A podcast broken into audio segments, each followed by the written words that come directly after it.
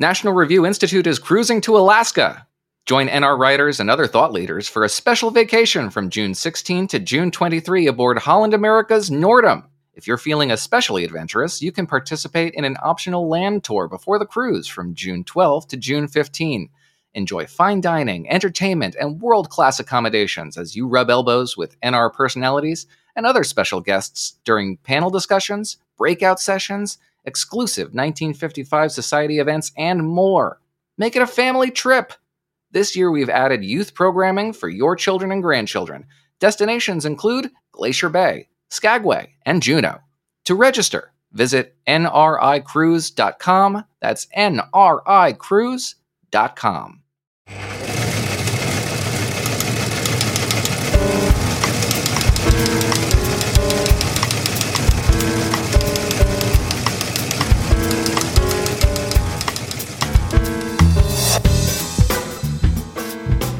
Is democracy about to die in darkness? Does anyone know where Lloyd Austin is right now? And has Mike Johnson, uh, he's the Speaker of the House, remember, blown it already? We'll discuss all this and more on this edition of The Editors. I'm Rich Lowry, and I'm joined as always by the Right Honorable Charles C.W. Cooke, Noah Noah Rothman, and live from a very snowy Des Moines, Iowa, the sage of authenticity woods.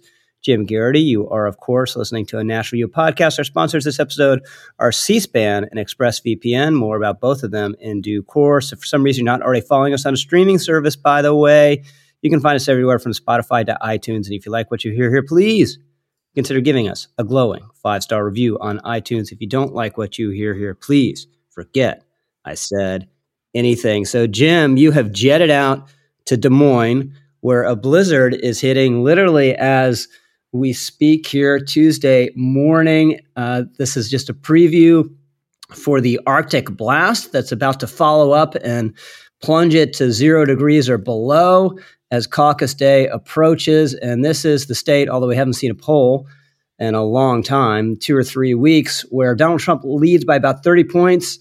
On the other hand, New Hampshire, Nikki Haley is nipping at Donald Trump's heels, according to some polling. And I just looked at the weather it's going to be like highs of 49 or 50 in Manchester, New Hampshire. So defend your coverage choices, Jim. What's what's going on? what are you thinking? So no, I, I, am greatly regretting many of my life choices at this moment. Um, I would be doing man on the street interviews, Rich, if there were any people on the streets. There are none. It was, you know, um, I went out, trudged out into the snow. They were trying to shovel. There's the streets are slushy. Um, they are trying to shovel the sidewalks and all that stuff, but uh, nobody around. I had to go someplace else to get breakfast. Um, the the look, I, have never been to Iowa before. I, am not a huge fan of Iowa and the fact that it goes first, but I figured I should go out here and uh, uh, cover one of these myself. Although actually, I'm leaving before the actual caucuses. But this is you know, there's a debate at CNN's hosting. Just DeSantis, just Haley. Um, Chris Christie did not qualify. Vivek Ramaswamy did not qualify. Trump is counter programming it with a town hall. It's going to be taped about two miles, three miles away. Um, so for this week, yes, the action is in Iowa. It's frozen action. It is it is you know cold action. Haley and Trump had to um, uh, had to cancel some events yesterday because you just you can't get around. The Iowa Transportation Department and Des Moines Police are telling people to stay off the roads.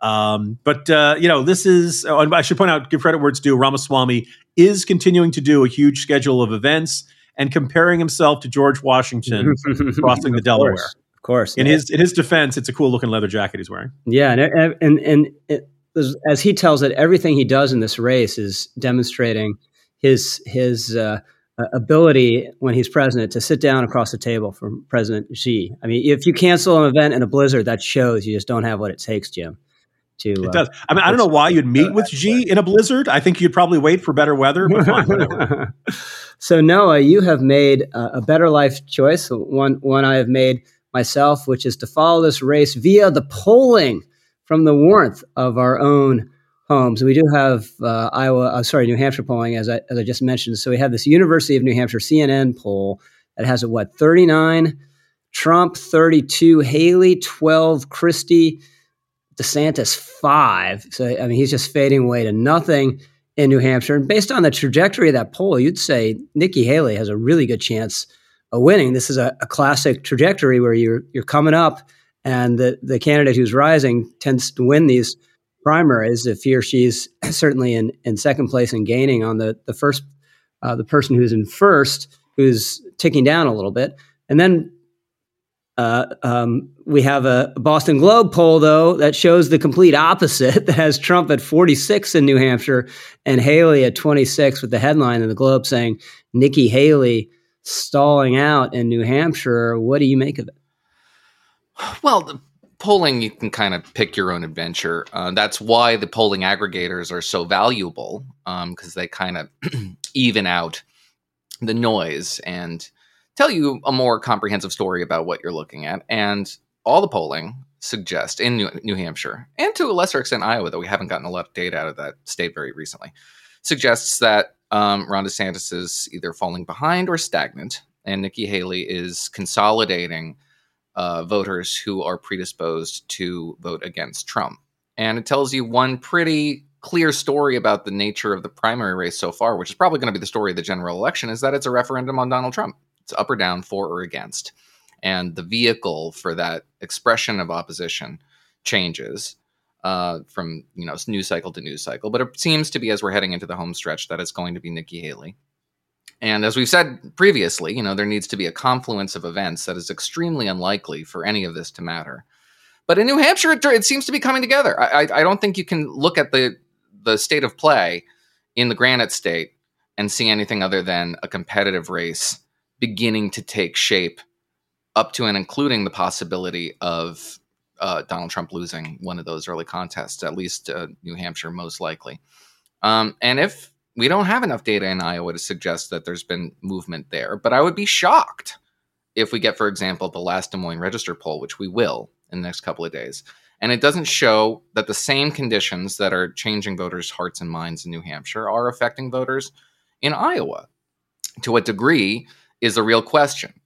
And then we start getting into, well, how much does Donald Trump have to win by in order for it to be there be a narrative around him underperforming, and that could change, and you know, the trajectory. Da, da, da, da, da. It's all very solipsistic, but it's it's not impossible to see the outlines of a series of events chipping away at Donald Trump's support to the degree that it wounds him heading into Super Tuesday and South Carolina. Super Tuesday is, uh, approximates a national primary so it's very hard to break in. But you know, there's a there's a thing about momentum. There's a thing about mass psychology. It does affect the trajectory of these races. And if Donald Trump underperforms by some arbitrary number that we won't even be able to discern until it's applied retroactively and after the fact. but when that if that happens, then you can see some movement later on down the line. Nikki Haley is overperforming based on her expectations. Ron DeSantis is underperforming, and Donald Trump is relatively flat.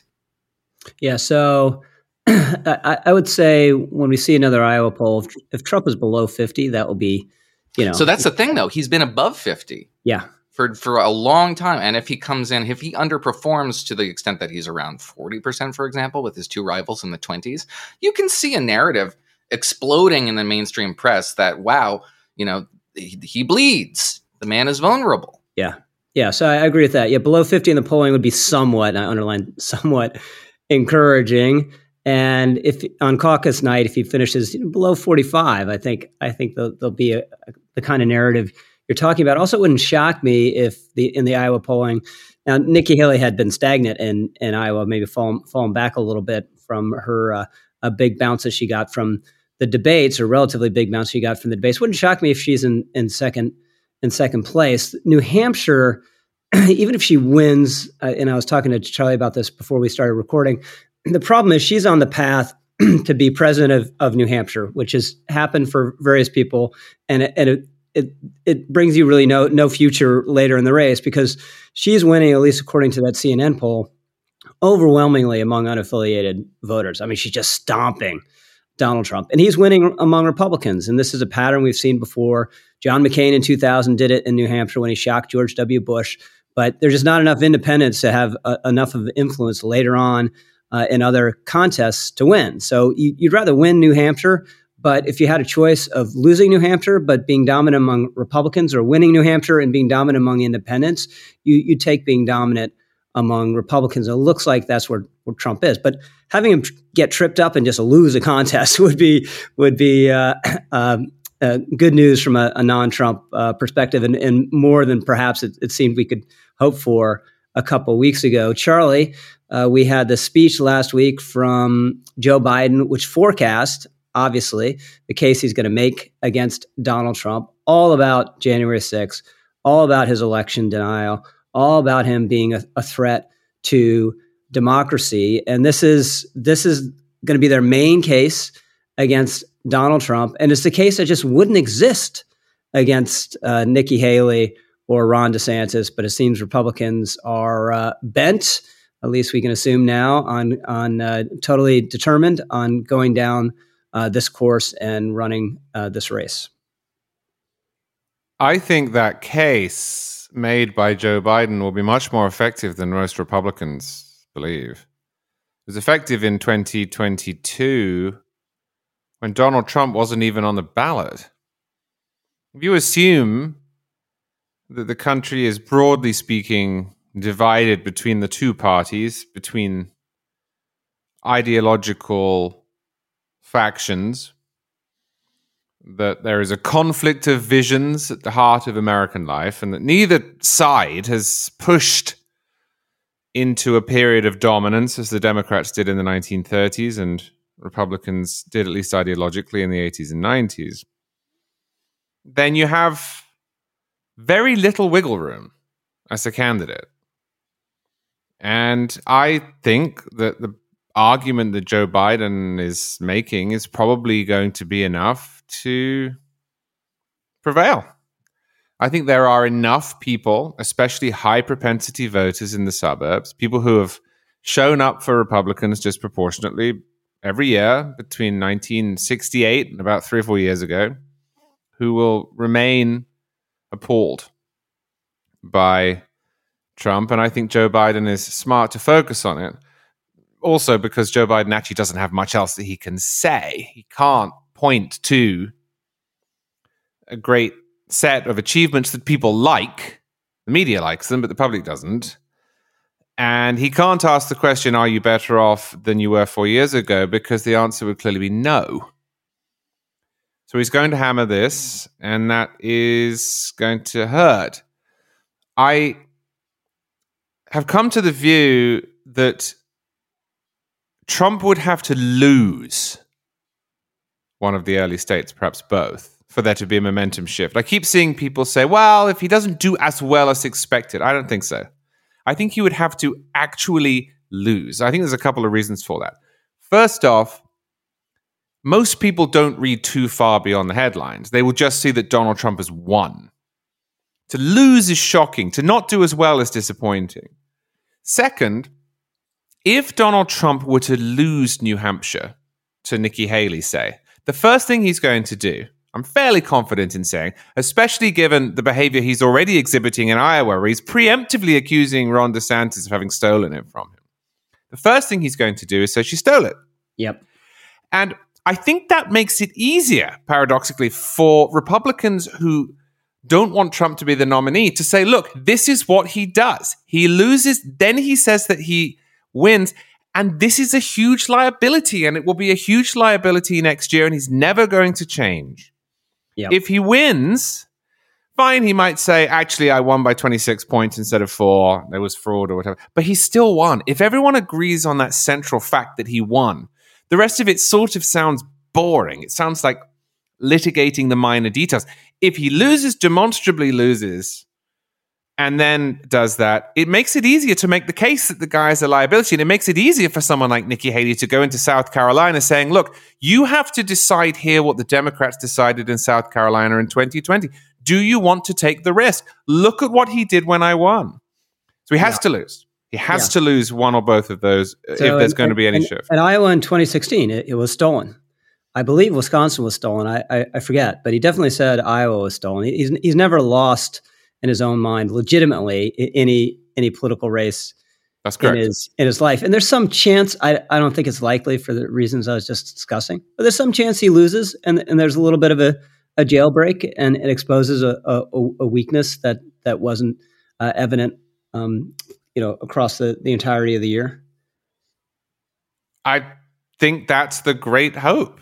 And I've been saying for a while that we will find out as we get closer whether or not his lead is a mirage. Now, I think we've learned that it's not a mirage. Could be overstated. Could be a little mm. bit of water coming off the desert rather than a pool. But unless we see a poll out of Iowa that is shocking, he's going to be very strong going into the first two states, even if he doesn't win both of them. And it's going to take something much more dramatic for the momentum to shift and people to reconsider. So, Jim, going back to Biden's speech, th- their alarm about Donald Trump is sincere.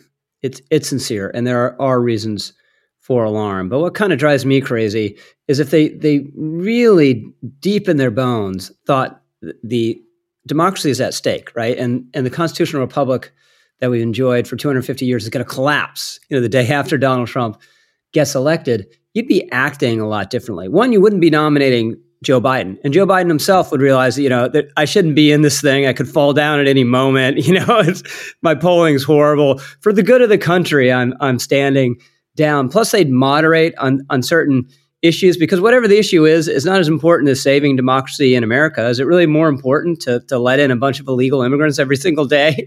if, if the choice is between that and def, you know, defanging Donald Trump a little bit and saving a democracy, also, you know, that he could make some rhetorical concessions that would be kind of uh, surprising and maybe open open the eyes of, of some swing voters and say, you know what, uh, I'll, I'll, I'll tell you how much I believe in democracy. I don't think Donald Trump should be bounced from the ballot. That's how much I believe in democracy. But n- none of that is in the offing.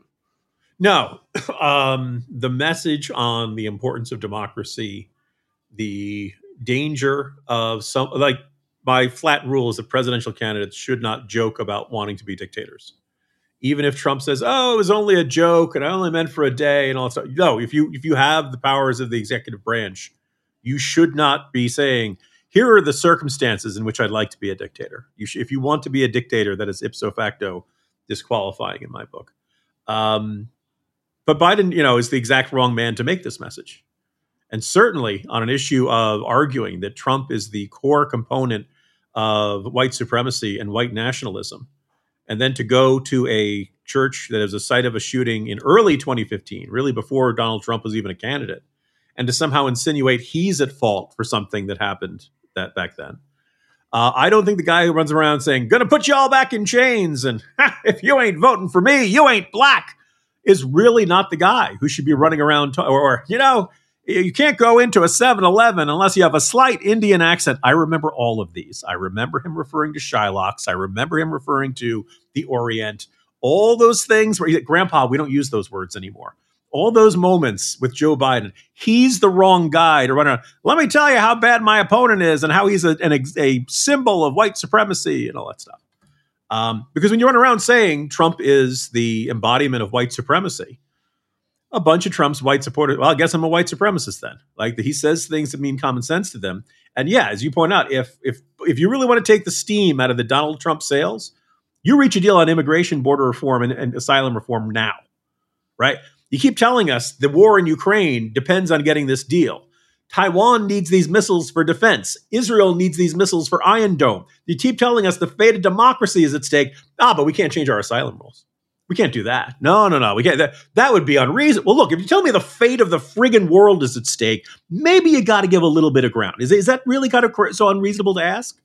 But I know the idea is that um, the world is at stake and the only way it can possibly be saved is by electing more Democrats. Mm-hmm. Yeah, on the border, you know, Trump always promises to solve stuff in 24 hours, you know, including the Ukraine war.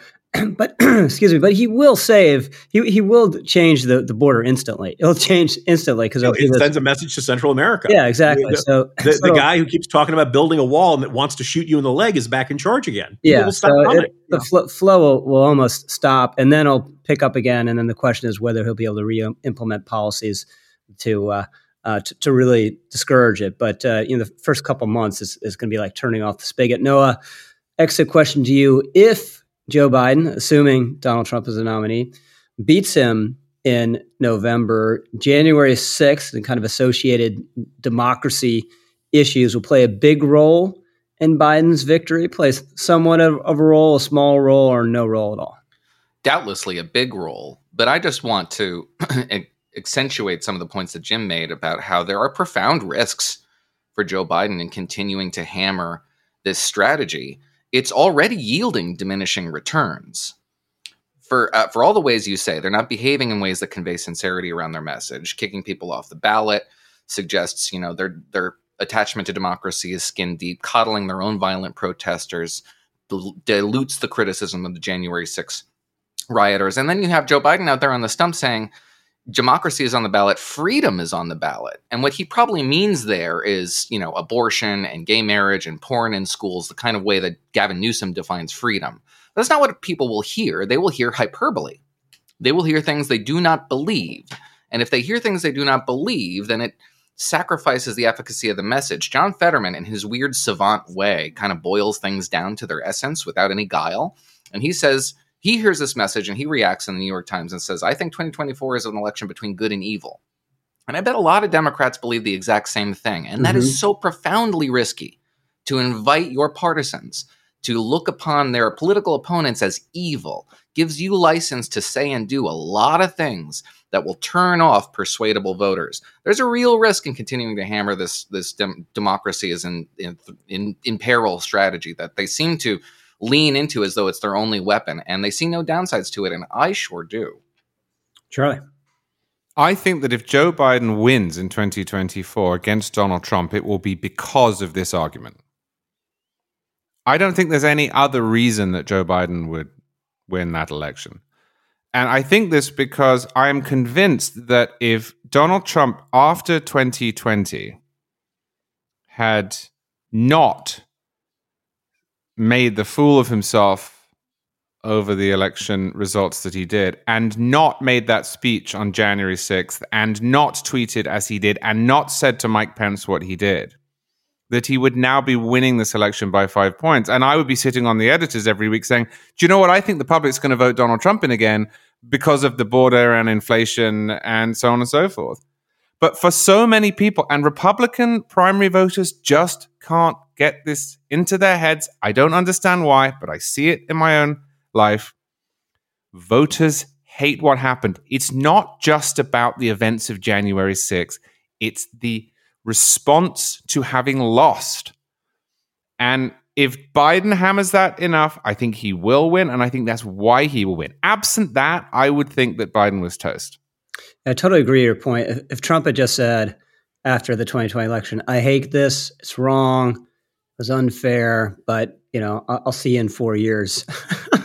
so much of this, you know, he'd have about a third less baggage, or, or maybe, I mean, it would have helped him not just not doing what he did, but if he had said literally what you just said, which is.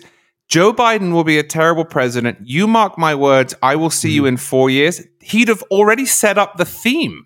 Because mm-hmm. yeah. he would now be able to just point at him and say, What did I tell you? Mm-hmm. Jim. Um, Rich, not only do I think that if Donald Trump wins, the primary reason will be Joe Biden, I also believe that if Joe Biden wins, the primary reason will be Donald Trump. That the only one, the only guy each one of these guys could beat is each other. So on January 6th, I'll go a little lower than Noah and Charlie. I'll say moderate or, or somewhat because it just economy, foreign affairs. He's kind of Biden. If he's going to win, he's got to at least fight Trump to a draw on those things. And and of course, the problem uh, among the many problems with the January 6th stuff is Trump could have, you know, even having done d- done every, everything wrong that he did, he could have spent the last three years minimizing it, you know, and and and walking it back at least somewhat. And of course, you know, he always doubles down, and then when he when he thinks he's succeeding in the doubling down, he double down doubles down more. So he had on Meet the Press at least Stefanik doing her a, a Veep audition. I think for her purposes, she did really well, but she she adopted the Trump uh, latest characterization of these January 6 prisoners as hostages, which is crazy. Which is crazy. some of them were overcharged and and over sentenced. And you know, I'm open the idea you, you you should look at these maybe on a case by case basis for excesses and see, see if you want to rectify them when, when you're present. But the idea that they're hostages and you know, so so so Trump is going to help Biden, you know, make this case against him. But I think another factor that will dampen somewhat the impact of it is that we're I'm not sure how much people care at the end of the day. It's going to be all they, almost all they hear about uh, from from Joe Biden. So with that, let's hear from our first sponsor this episode, our friends at C-SPAN.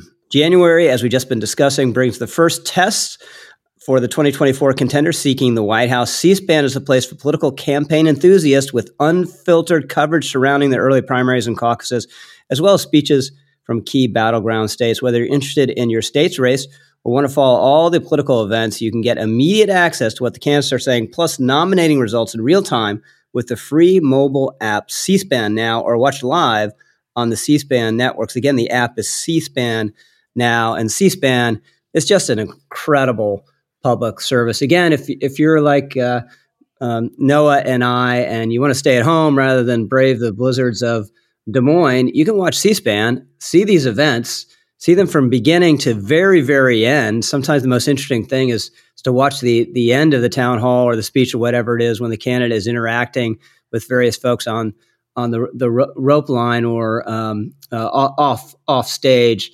And uh, when when so much of the coverage is is so uh, stilted and unreliable, just getting it unfiltered, which is what C-SPAN gives gives you twenty four seven, is just a a great service. So I cannot endorse C-SPAN heartily enough. So no, we had this. Uh, really, it's it's hard to believe this event last week where Secretary of Defense Lloyd Austin has an elective procedure on December 22nd in a hospital. Is discharged the next day, the 23rd, and then about a week later begins to feel what we're told is severe pain and goes back to the hospital on January 1st and is admitted to the ICU, which is a, a big deal, and doesn't tell anyone. And if you had said, someone asked you, Noah, do you think the Secretary of Defense could just, if he wanted to, go missing for four days? You say, no, of course not. Even if he wanted to, he couldn't pull it off. It's impossible in our day and age.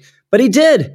And he was uh, in the hospital. His deputy, who was undertaking some of his duties, had no idea he was in the hospital top White House officials and President Biden himself didn't have any idea he was in the, the hospital until about four days later. What do you make of it? It's remarkable. I mean, there's never a good time for the Pentagon to be leaderless. But this isn't a great time right now. American service personnel are under attack. In Iraq and Syria, there have been dozens and dozens, well over 100 attacks on their positions the Pentagon, somebody has approved retaliatory strikes on targets in Iraq and Syria as recently as last week when Lloyd Austin was nowhere to be found, apparently. We can assume that's the president, but who's executing that? Congress is now obliged to find out. Congress has to devote its energies and its attention to figuring out what happened here. That's its singular oversight role.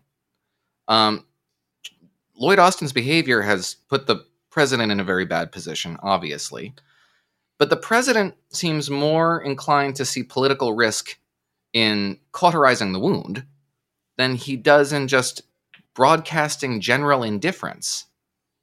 Sort of a lackadaisical, blase, sort of devil may care, come what may attitude that has done his presidency no favors. I wrote about this this morning. It's up on the website about the extent to which, if this Lloyd Austin affair hurts Joe Biden politically at all, which it may not, but if it does, it will do so because it contributes to an impression that's almost unavoidable now that this administration is just on autopilot, just running on inertia. It seems to just simply absorb what's happening in the Middle East, allowing Iran to dictate the tempo of events, and it just sort of moves along. The border crisis has metastasized to a point at which no president would you would think allow it to get this bad without doing anything much of anything about it and only this week and and recent and you know early late last year rather began to do the things that you would you would think would deter border crises like restarting deportation flights and leaning on the state of Mexico to actually police its side of the Rio and that has had a you know a measurable tangible effect on the crisis but it shouldn't have had to get this bad for that to happen the same thing could be said about inflation, where the president just seems to be hands off. They took one big swing at it with this bait and switch in the form of a legislative initiative designed to, to restore price stability, the so called Inflation Reduction Act, saying, communicating to voters, we can do something about this. And then it doesn't work. And then they say, we can't do anything about this. It's a bizarre circular reasoning that the White House is presenting to voters, leaving voters with the conclusion that the president is just kind of out to lunch. And if that hardens, if that crystallizes into a narrative around this presidency and Joe Biden in particular, it's probably deadly. You know, he can bang the drum on, on democracy all he wants, and I think he should, and probably I agree with Charlie, it'll be extremely effective. But if the president can't present himself as a plausible alternative in the Oval Office because he just hasn't demonstrated the capacity to lead like a president should, I don't know how many narratives he can mobilize that'll paper that one over. It'll mm-hmm. voters will cement in their minds that we are on our own and we don't like it. And come what may, the risks with the Trump administration, there needs to be a hand on the tiller, some hand whoever's it might be. Maybe it has to be Trump. Maybe it has to be somebody else. It doesn't matter. Somebody has to be here to control the levers of government because Joe Biden ain't doing it. So, Charlie, this was an elective procedure. And as Jim pointed out and as Jolt on Monday about this episode, that can mean a lot of things. It can mean something that's medically necessary, but not necessarily urgent. And they say, you know, you need to come in and do this anytime the next three months or whatever. Or it could be something totally voluntary. I'm not saying this is what it was, you know, but but a, a cos- cosmetic surgery, whatever it is, it seems as though Austin uh, finds it uh, embarrassing, which is human, you know, uh, whatever it is, and and maybe that played a part in how he handled this. So you you, uh, you, you do this procedure you're a little embarrassed about, or you want to be private about, and then it goes it goes wrong, and you're in the ICU. You're not like you, you feel like an idiot, you know, and you're in the ICU, uh, which is not a great place to be, and you don't don't want to broadcast it to everyone, but he's not, you know, he's not a civilian. He's not a normal person. He's a Secretary of Defense. He is the, the second most important person in the chain of command. You know, if if there's a, a, a nuclear strike coming in against the United States, he needs to be part of the decision. You know, unlocking the football and and all that to retaliate. So you can't, you, you don't want to waste time finding out where he is because uh, no one knows. Or, you know, God forbid, a, a destroyer, a U.S. destroyer is hitting the, the Red Sea, and you need you need to make a you know make the call to to authorize the commanders to you know punch back whatever it is.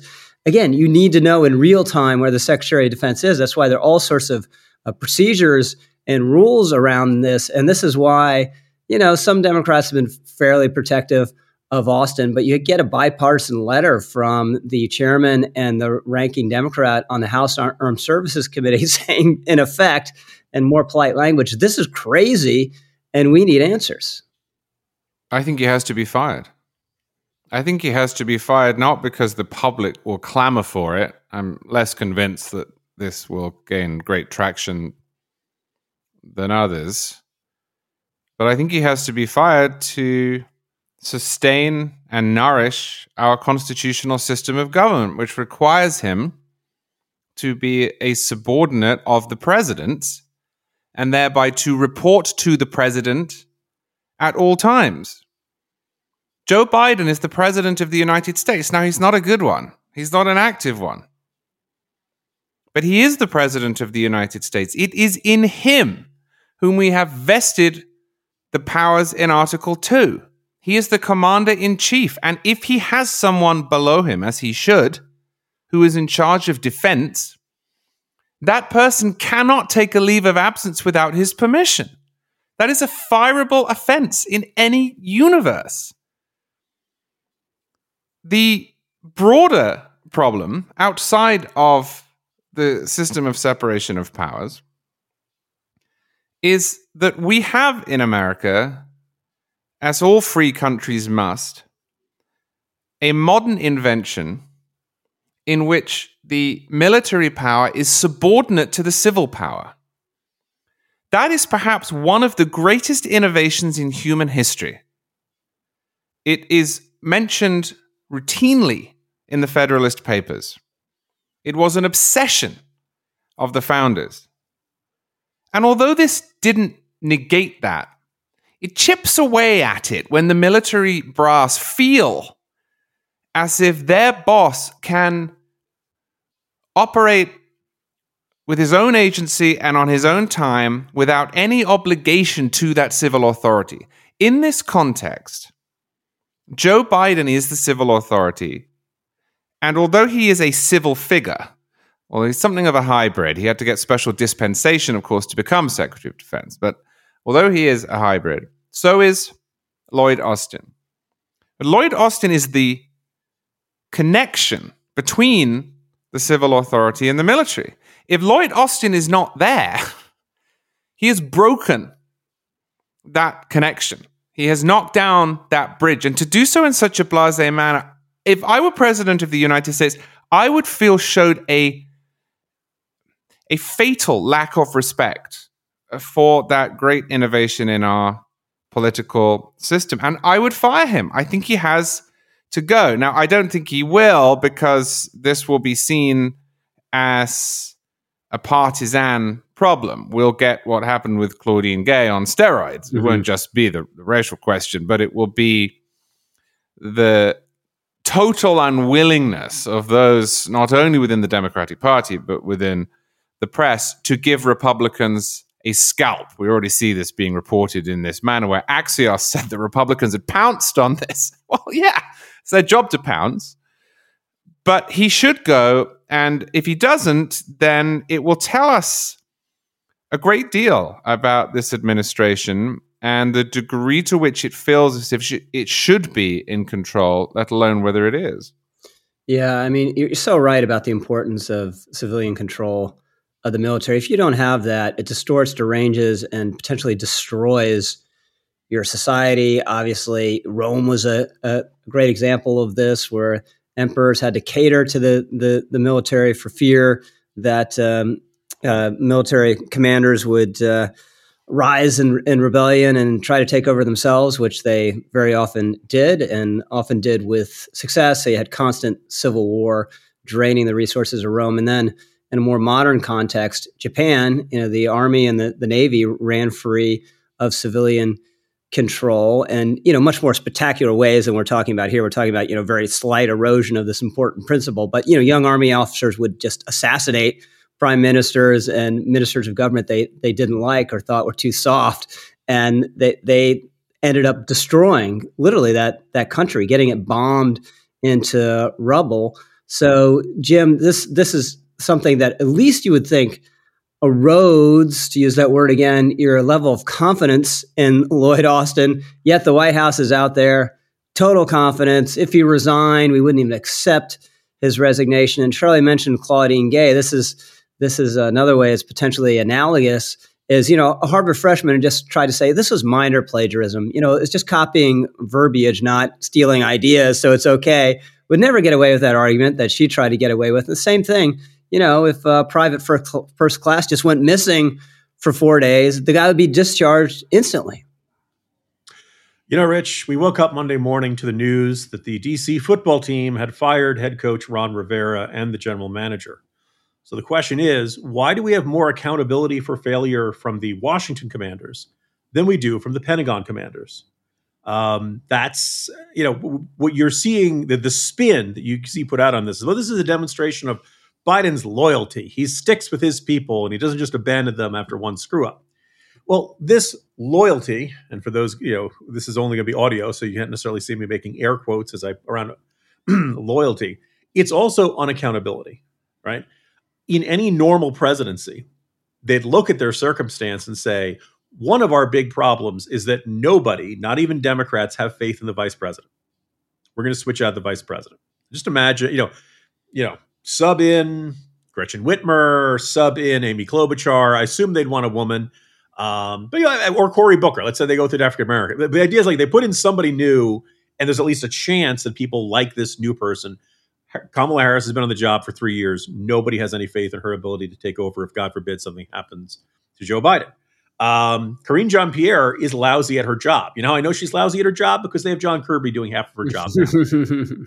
right? If she were really good at this, they would not have John Kirby coming in and handling all the foreign policy and national security questions. I think he's he's pretty good. The problem yeah, like, well, she has to read everything. To Pierre, she, he's, he's yeah. a master. You know, um, you know, we can go through the entire Biden cabinet. Buttigieg being on uh, paternity leave for two months during the supply chain crisis you can screw up in this administration, and Joe Biden is never going to call you into his office and say, What the hell were you doing? Get your butt out of here. You failed me.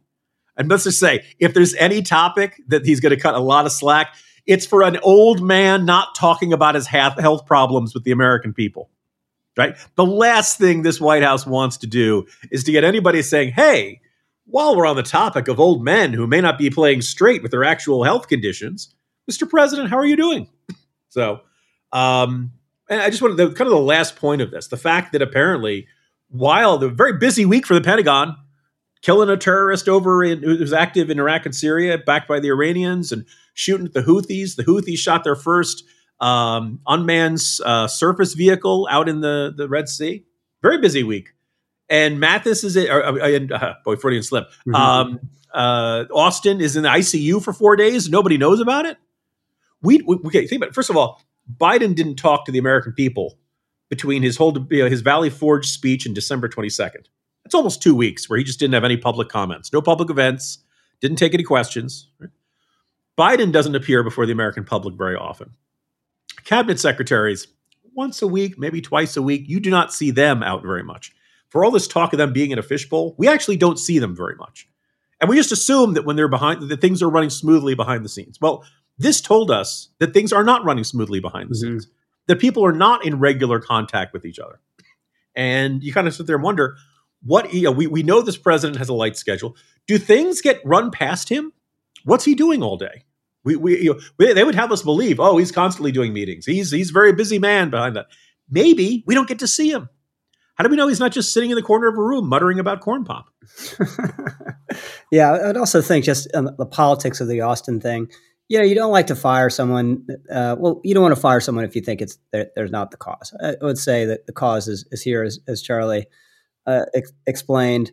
But um, the downside is it seems chaotic, or you made a bad choice in the cabinet secretary. The upside is it shows strength. And you know, one one thing that's really hurting Biden is everyone thinks he's weak. Everyone thinks he's weak. So eh, to to take this and say, no, I'm sorry, nice guy, totally unacceptable, which shows strength. But of course, he's not going to show strength. So, Noah, version of the first exit question on this if Joe Biden loses to Donald Trump, foreign affairs, these various crises around the world that you were discussing just a few minutes ago, will be a big reason he loses, a moderate reason, small reason, not a reason at all.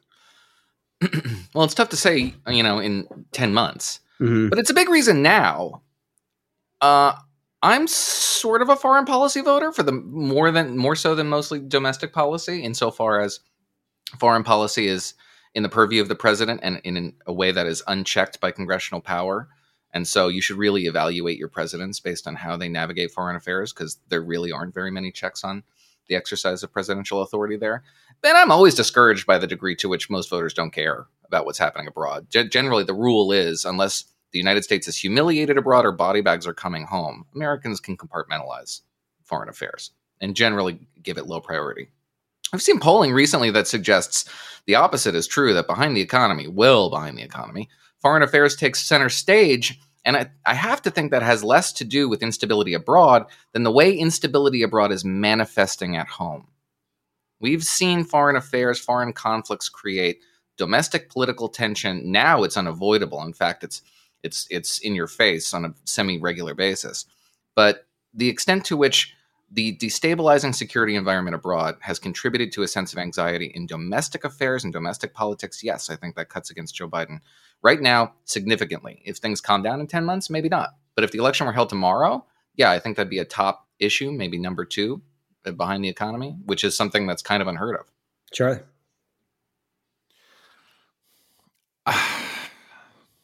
Well, I don't think people care about the case that I just laid out. They should, but they don't. I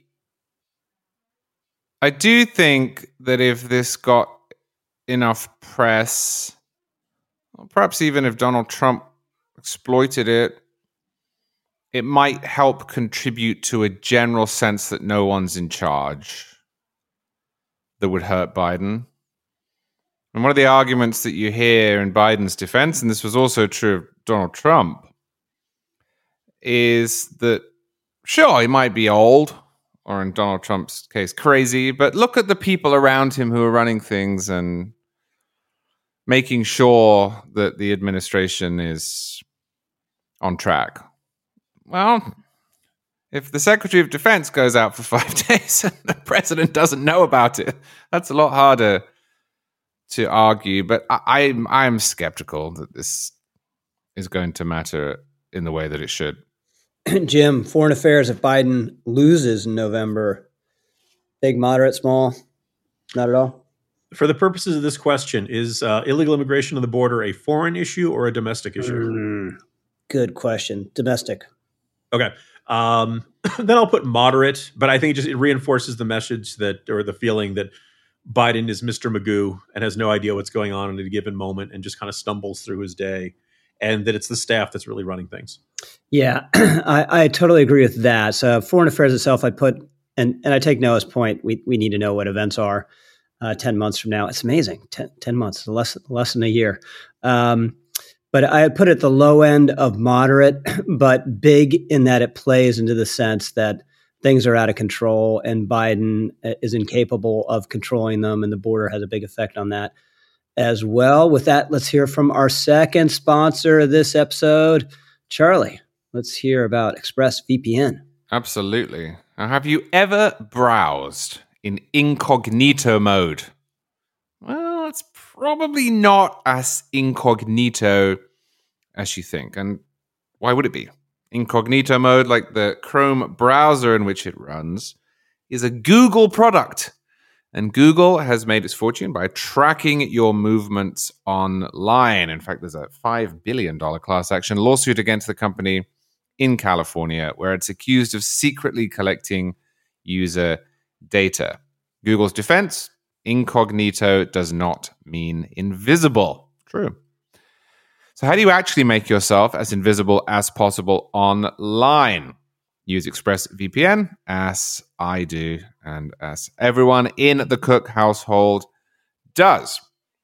In incognito mode, your online activity still gets tracked, and data brokers still get to buy and sell your data. That's because all you're doing is preventing the browser from storing data.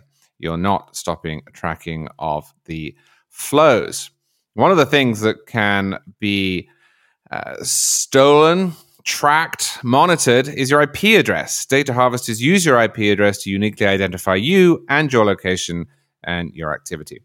But with ExpressVPN, your connection gets rerouted through an encrypted server and your IP address is masked. No one sees it except ExpressVPN, which hides it itself. Every time you connect to ExpressVPN, you get a random IP address shared by many other ExpressVPN customers, and that makes it harder for third parties to identify you or to harvest your data.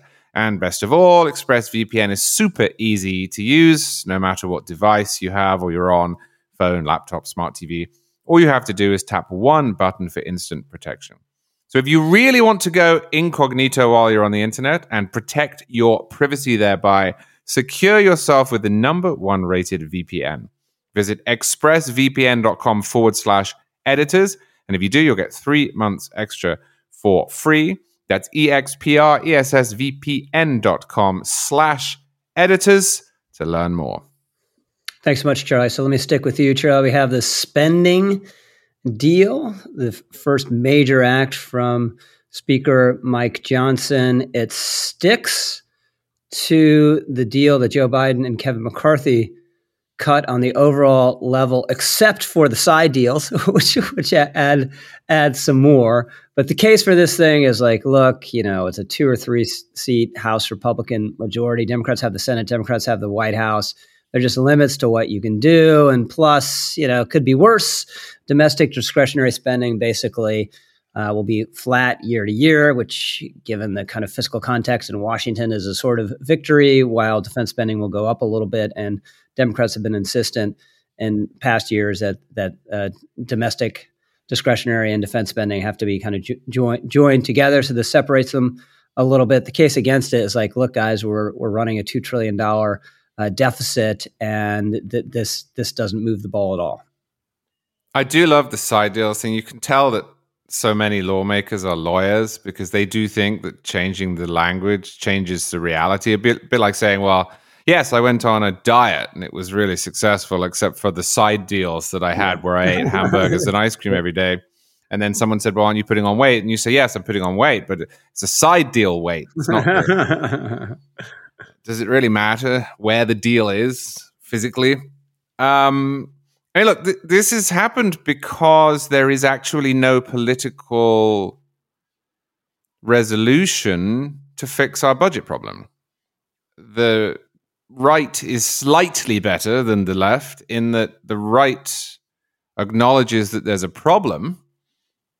But if you look at the shape of this deal, it reflects the consensus in Washington, D.C. across both parties. That consensus is that the main driver of our problems, entitlements, shouldn't be touched, that the defense budget is either the right size or not big enough, that the action lies in the discretionary part of the budget and nowhere else. And that anybody who insists that we need to fix this so that the numbers add up is an extremist. Now, I agree that it is a victory of sorts to prevent too much being smuggled into the discretionary part of the budget. But the discretionary part of the budget is irrelevant when you look at the size of the annual deficits that we're running, the size of the debt, and the size of the payments that we're now paying on that debt because interest rates are higher.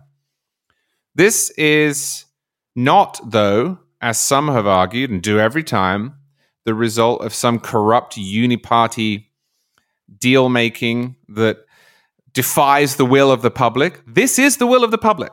This is where Americans are. The Republican Party has, for the last eight or nine years, had at its head Donald Trump, who famously rejected any talk of entitlement reform. Ron DeSantis, who's been pretty good in the state of Florida at being blunt and advancing conservative ideas, has completely dropped talk of entitlement reform. He used to be a Tea Party guy who mentioned it wherever he went. Nikki Haley, to her credit, has said some true things about the federal budget and about entitlements. But you'll notice that the better that she's done in the primary, she hasn't leaned in anymore to that. That's not something she says to groups of old people showing up in New Hampshire. And the Democratic Party has lost its mind on this question and actually wants to expand entitlements, wants to increase discretionary spending, and a lot of them are fine with the defense budget as it is if they don't want increases. So this is what we have voted for. This isn't a plot. It's not a betrayal. It's not Republicans failing to do what their constituents want. This is what Americans want. And within that context, I suppose it's actually fine because it has managed to limit the use of discretionary spending as a vehicle for all manner of increases in outlays. But it is not even close to being a responsible response to the problems that we face, which are not going to go away, which cannot be altered by supermajorities not caring about them, and which, if left unchecked as they seem certain to be, are going to be the biggest question in our politics within a few years because math doesn't care that the Republican and Democratic parties have both noticed that budget cuts are unpopular. Math. Math is so mean, so mean spirited. So, Jim Geraghty, let's actually pivot off this a little bit and go straight to the exit question, which is, well, is slightly related to, to this controversy, but is much bigger. The Republican Party is now a MAGA party. Yes or no? Oh yeah, I, like I, I wish it was otherwise. I think that uh, the MAGA brand is not a one that wins nationally easily. You probably need a Hillary Clinton style opponent. Now, maybe Joe Biden will be weak enough and bad enough to lose to Trump, um, but you know, it'll. It, it, I will grant that a certain states like Ohio and Iowa, where I am right now, are more redder than they were back in the Bush, McCain, Romney days but it also destroys you in states with a lot of suburbanites. I think Colorado is a good example of that. I think Virginia is a good mm-hmm. example of that. Um, back in the 2016 Democratic Convention, I saw Chuck Schumer say, for every blue collar voter Republicans pick up by nominating Trump, we're going to pick up two votes in the suburbs. Didn't work out that way in 2016, but it looked better by 2018 and by 2020 and by 2022. Now we'll see if 2024 is any different. Maybe Biden will run up a lousy enough number, but yeah, I, you know, the, the GOP is a MAGA one, which is a formula to end up short of 270 electoral votes, unless Biden's incompetence can save you. Noah. It is a MAGA party, um, but we should be clear about what that means. That doesn't mean it's a populist party, which is possessed of a series of convictions around policy preferences oriented towards trade protectionism and industrial policy domestically, and even uh, a, a, a, more humble uh, footprint abroad. It is a MAGA party insofar as Donald Trump calls the shots. What he says, what he wants, his desiderata, define what the party's objectives are. It is not a MAGA party insofar as its leaders can assume the mantle of whatever role they occupy and then change the nature of political reality. Uh, Speaker Mike Johnson uh, is getting a lot of flack now over this deal that we've just been talking about from his members of the Republican conference. They say things off the record or on the record, but not attributable to any individual member that the conference, for example, quote, failed to get a more conservative speaker, which is what one member told the Washington Examiner's Reese Gorman. Others are saying he's just not up to the challenge. Well, what precisely did you expect? Mike Johnson's conservative credentials are sterling. What he's got to contend with is he's negotiating with a Democratic led Senate and a Democratic president, backed by a majority that has all of two members, right? It's 219 now, is what the Republican conference in the House is. It's barely a majority. This is as split a, co- a, Congress as you could possibly get. What leverage did they expect him to wield? I think they thought that he would come in, some members thought that maybe he would come in and repudiate, by virtue of his own example, all of Kevin McCarthy's works. And all he did was ratify them by demonstrating that they have the exact same amount of authority that they had that they haven't then that they have now then even if it's a little bit less power political power that they could bring to bear so there's a lot of there's a lot of assumptions on the part of Republicans that just will to power can change and alter events, much like lawyers think that changing the language can can re- reshape our reality. They seem to think that just getting the right person with the right ideological mix in there will really shake things up, and it never does. But they never seem to revisit those assumptions every time they prove flawed and failed. So yeah, roundabout answer to your question: MAGA party, yes. Uh, as Charlie says, not a, not immune to math though. Charlie. Well, I, I think Noah's right. I don't think it's a MAGA party. I think it's a Donald Trump obsessed party. I think Donald Trump's personality, his bellicosity, and frankly, his sense of humor, he is funny, much as I dislike him, have a hold on the Republican primary electorate and enough of the party to exclude challenges but in a party that really hasn't changed that much. I've never been convinced that this shift in the party that some on the right want to see and a lot on the left want to see is real. Look at what Trump did in his first term. Look at what Republican states do when given power. Look at what the, the center of gravity in Florida politics or Texas politics is. It's Reagan conservatism with a few innovations. I sense one major shift in the political class in the Republican universe since about 2006. And that's on immigration. I think that Donald Trump and others have successfully brought the GOP into line with its voters on immigration. I don't think you'll get another George W. Bush led amnesty push as we did in 2006 or Senate led amnesty push as we did in 2013, 2014. But other than that, I think a lot of polling and a lot of revealed preferences back this up. I just don't see the party having shifted into this new mode. I see the party having followed Donald Trump. And that's one reason why it's so frustrating for figures such as Ron DeSantis, who keep trying to point out that Trump's all over the place, or he's less conservative, or he has he's an apostate on certain topics, and people don't care because they like him. So no, I don't think it's a MAGA party. I don't think that the reins of that MAGA party would be transferable. I think that this is a party that remains in hock to Donald Trump, and it's much more accurate to describe it as a Trumpist party than as a as a MAGA party.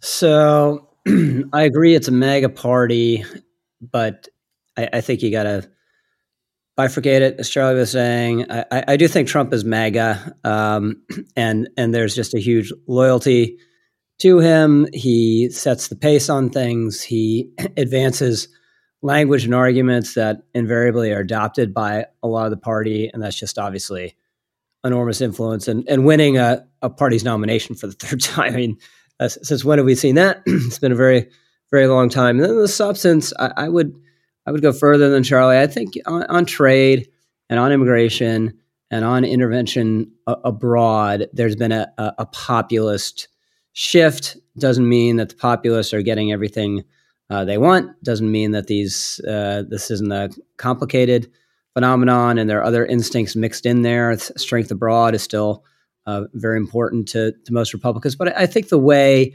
Americans tend to be impatient with the interventions abroad, but the, the way that the part Republican Party in particular has shifted against the uh, uh, Ukraine war, I think, is a, a, symptom of this. So it is a MAGA party for the time being. You know, Trump came in and, and changed things. Eventually, someone else will come in and change things. Not necessarily for the better, but we'll, we'll, we'll change things again. With that, let me do a quick plug for NR Plus digital subscription service at nationalreview.com. Your way around our metered paywall, your way if you sign up and log in to see about 90% fewer ads your way if you want to, to comment on articles and blog posts and be a deeper part, a bigger part of the NR community and get invited to events and calls with our writers, editors, and other conservative figures. So it's a great deal all around. Uh, we have uh, first time deals running uh, usually at any given moment that give you a nice discount. But the most important thing is we need people to pay a little bit for our content, not a lot, but uh, signing up for NR Plus is a really important way to support our valuable journalism. So if you haven't already, please join tens of thousands of your fellow National Review readers as a member of NR Plus.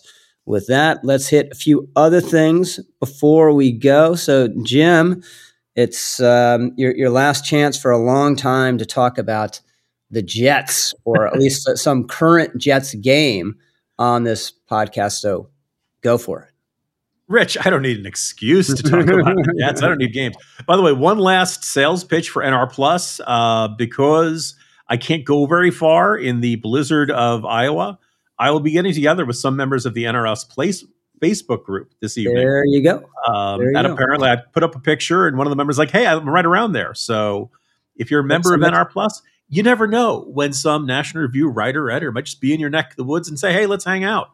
And, or maybe not. Be, There's no guarantee. anecdotal evidence for your political punditry ne- next week after the caucus. There, there, we got the results. You on I was talking to some our, Iowans. Yes, our uh, wonderful readers out there. Yeah. So anyway, so uh, yeah, it was like you know, when you have an absolutely miserable season like the Jets frequently do, and this year was particularly disappointing.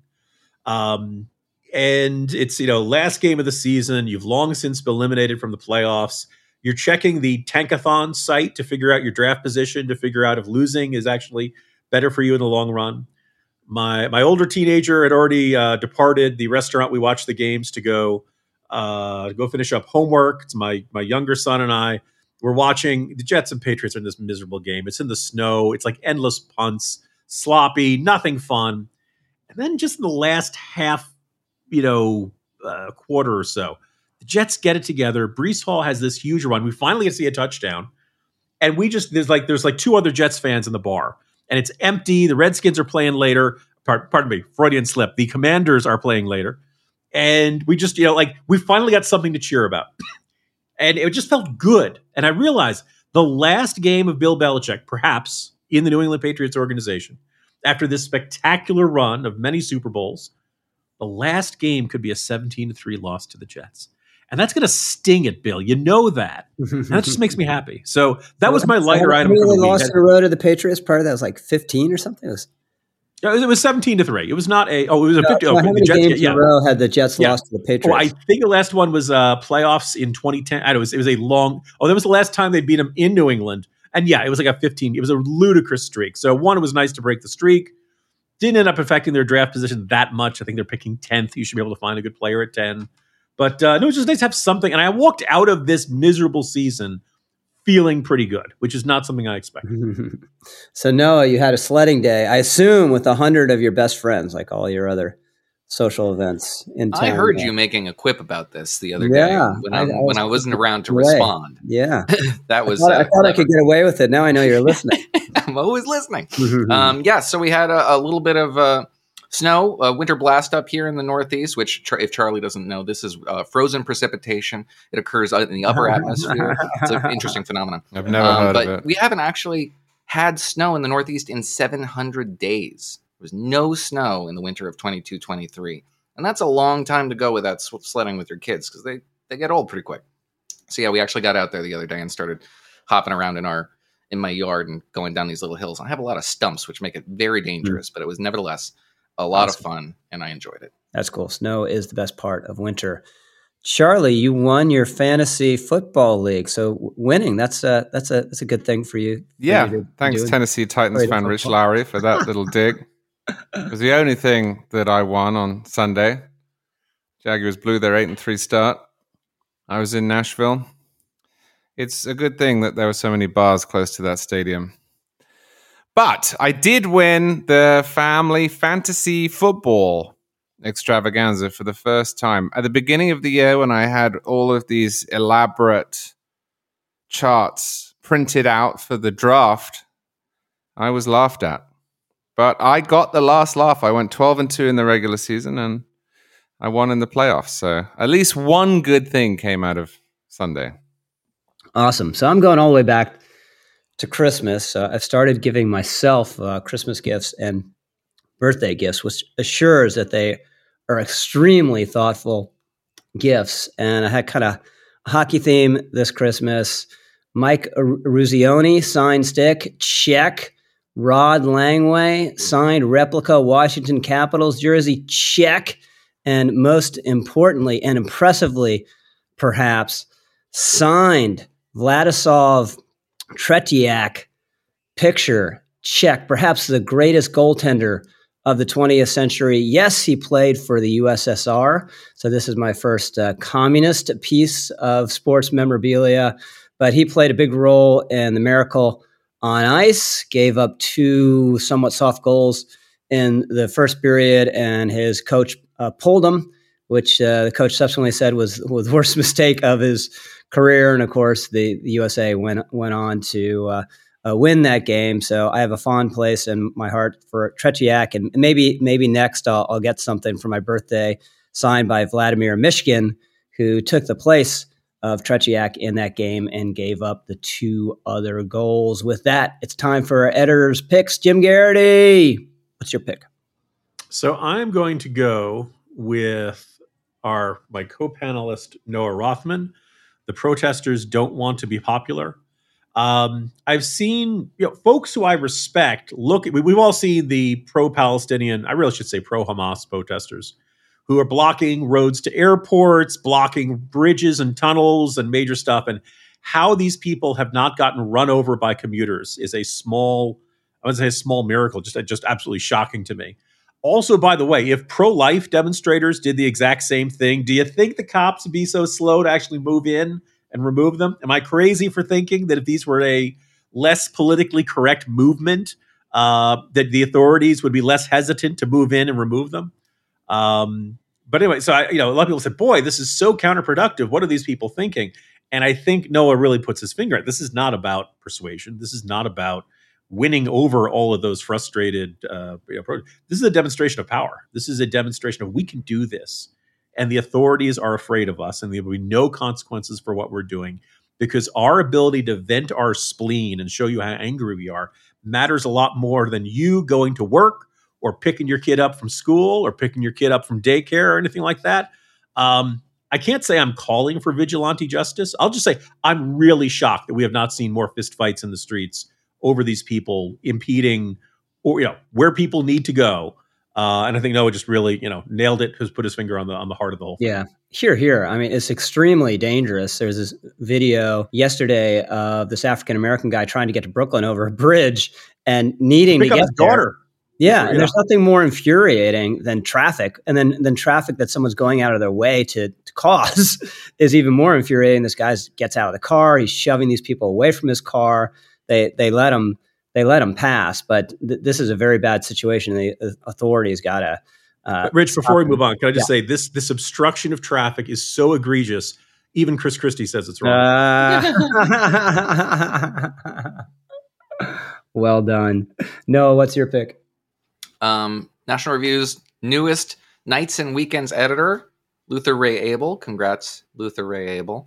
Has a piece up on uh, quote suicides are the cost of doing business for an overstretched U.S. Navy.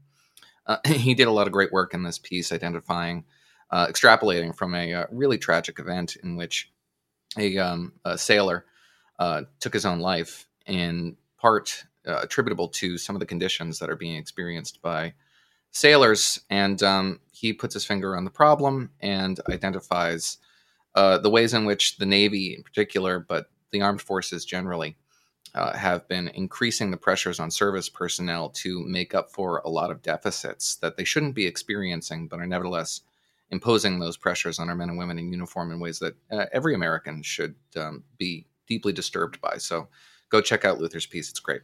Charlie. I'm going to pick Noah's piece. As I said, I'm less convinced than Noah is that the public is going to notice anything other than Joe Biden's age and lethargy. But Noah asks The Biden administration is plagued by lethargy and indifference. Does it expect voters not to notice? I think he makes a good case that it does, and that voters might notice. So, as a counterpoint to my cynicism, read that. So my pick is from our art critic Brian Allen, and part of NR's tradition is is caring a lot about uh, culture and the arts, and we have you know wonderful movie critics and Ross Douthat and Armond White, and Brian Allen picks up the baton in the area of the arts, and he wrote uh, a, a, a, two two part.